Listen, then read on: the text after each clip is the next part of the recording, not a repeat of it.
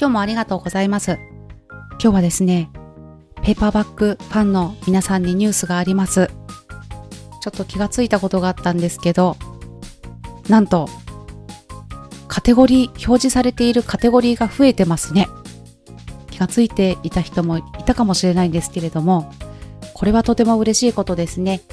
前は、この、あ、これは Kindle、ペーパーバッグの方ですね。この書籍なんですけれども、これはペーパーバッグ出版は去年の12月にしたものになるんですけれども、あの、出版の時には2つ選択できるんですね。なんですけれども、このプラットフォームではずっとカテゴリーが1つしか表示されていなかったんですが、気がついたことがありまして、2つになっている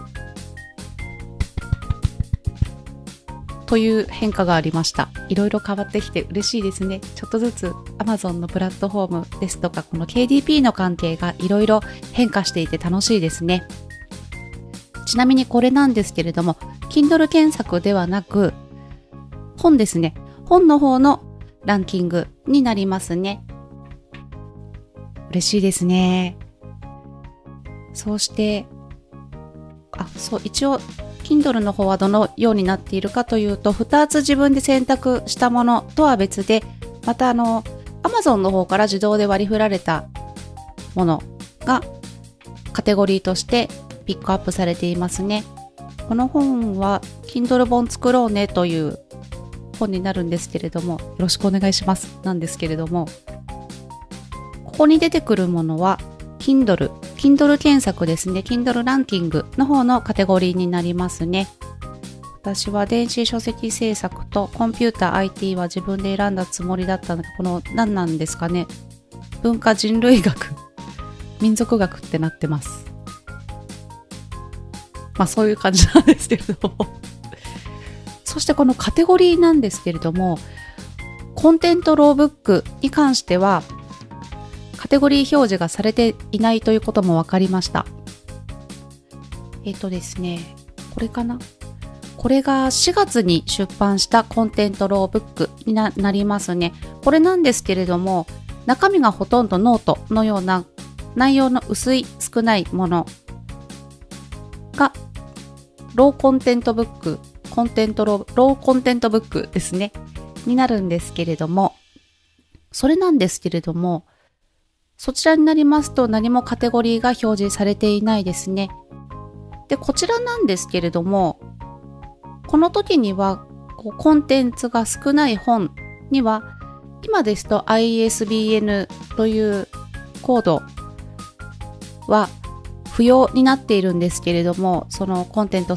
少ない方ですよということで、あのチェックをすると、ISBN というものは取得しないようになっているのですが、この時にはまだその決まりが日本のマーケットプレイスはなかったので、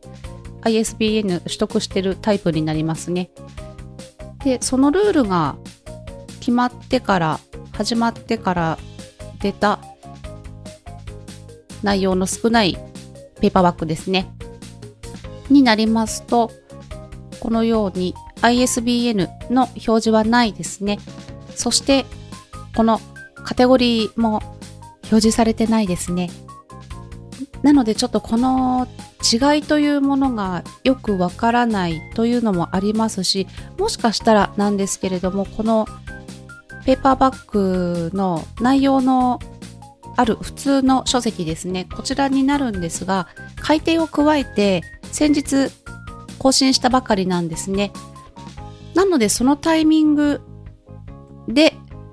このようになって、なったのかもしれないということも予想できますので、もしも今出版しているペーパーバッグがあったとして、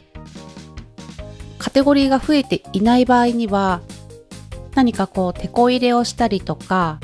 リライトをして、また、新しい情報に変えた時にカテゴリーが増えるかもしれない、表示カテゴリーが増えるかもしれない、ということが期待できますね。まあそんな感じで嬉しいですね。どんどんこうやっていろいろできることが増えていくんだなと思うと嬉しいですね。そんな感じで今日はカテゴリーが増えたよ。やったねっていうお話でした。今日もありがとうございました。ではまた、あっこでした。